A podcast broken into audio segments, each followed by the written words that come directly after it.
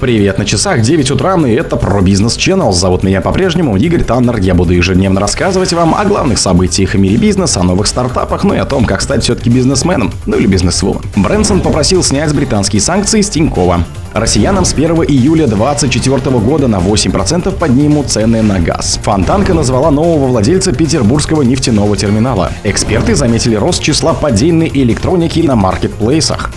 Данон изучит решение властей о передаче доли бизнеса Росимуществу. В России резко подорожали грузовые автоперевозки. Спонсор подкаста Глаз Бога. Глаз Бога это самый подробный и удобный бот пробива людей, их соцсетей и автомобилей в Телеграме. Брэнсон попросил снять британские санкции с Тинькова. Миллиардер Ричард Брэнсон обратился к британским властям с просьбой снять санкции с российского предпринимателя Олега Тинькова, пишет The Times. Брэнсон написал письмо, которое приложили к обращению в британский МИД. Основатель группы компании Virgin заявил, что ограничения против Тинькова не обоснованы, и тот попал в санкционный список по ошибке. Хотя он был богатым российским бизнесменом, он никогда не был олигархом. Я всегда знал его как динамичного предпринимателя, который сделал себя сам. Вот почему он мне нравился, и я поддерживал поддерживал его и продолжаю это делать, написал Брэнсон. Как указывает издание, Тиньков и Брэнсон несколько раз встречались и в России, и за рубежом. Впервые это произошло, когда российский предприниматель спрашивал у Брэнсона совета по поводу создания собственного банка. Тиньков банк был основан в 2006 году. В поддержку снятия ограничений против Тинькова ранее высказался также уехавший из России оппозиционер и экс-глава ЮКОСа Михаил Ходорковский, признан иноагентом. Россиянам с 1 июля 2024 года на 8% поднимут цены на газ. Федеральная анти антимонопольная служба утвердила увеличение тарифов на газ для всех потребителей, в том числе населения и промышленности на 8% с июля 24 и с июля 25 года соответственно.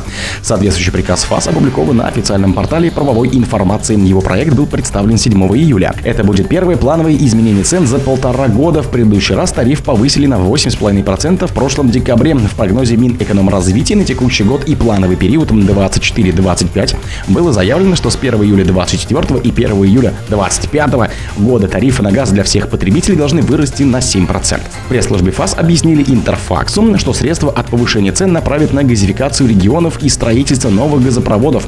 Рост тарифов призван поддерживать реализацию ремонтных и инвестиционных программ для надежного обеспечения потребителей энергоресурсом. Фонтанка назвала нового владельца петербургского нефтяного терминала.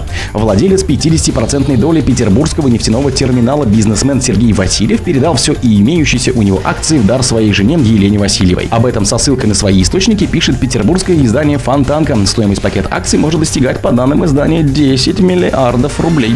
По данным издания, Елена Васильева получила пакет акций в конце 2022 года. Актив предприниматель переоформил на жену после того, как тяжело заболел. В январе 22 года бизнесмена без сознания нашел охранник и с тех пор ему лучше не стало, пишет газета. Собеседники, с которым корреспонденты Фонтанки обсуждали здоровье Васильева, прибегают при описании его состояния к оговоркам вроде и говорят. Издание делает вывод, что физически Васильев находится в своем поместье в Вырице под Петербургом, вероятно, под наблюдением врачей, однако в ведении бизнеса с тех пор не участвует. Эксперты заметили рост числа поддельной электроники на маркетплейсах.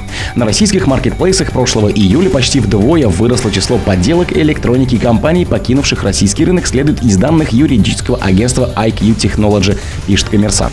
Исследование затронуло 15 тысяч карточек продукции на Озон, Яндекс.Маркете, Вайлдер, Сбермегамаркет и AliExpress.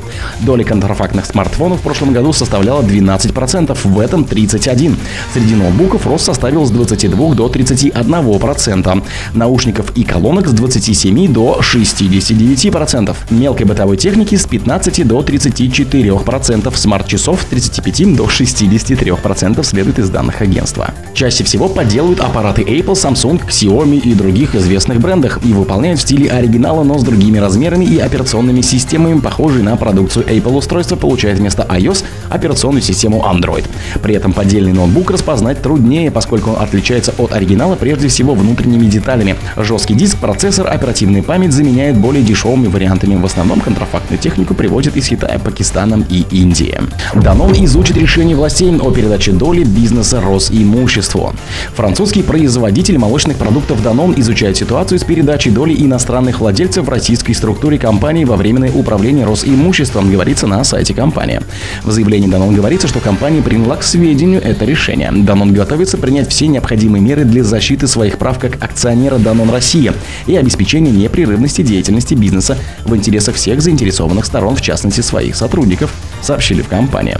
16 июня президент Владимир Путин подписал указ о передаче доли иностранных компаний в российские дочки Данон и Балтики во временное управление Росимущества. В документе говорится, что решение принято в соответствии с указом президента от апреля 2022 года о временном управлении некоторым имуществом. Последний введен в действие в связи с необходимостью безотлагательных мер в ответ на недружественные и противоречащие международному праву санкции США и других стран в отношении российских физических и юридических лиц, в том числе касающихся ограничений прав собственности. В России резко подорожали грузовые автоперевозки. За первое полугодие спрос на автомобильные грузоперевозки по России увеличился на 61%. Только в мае и июне вдвое в годовом выражении.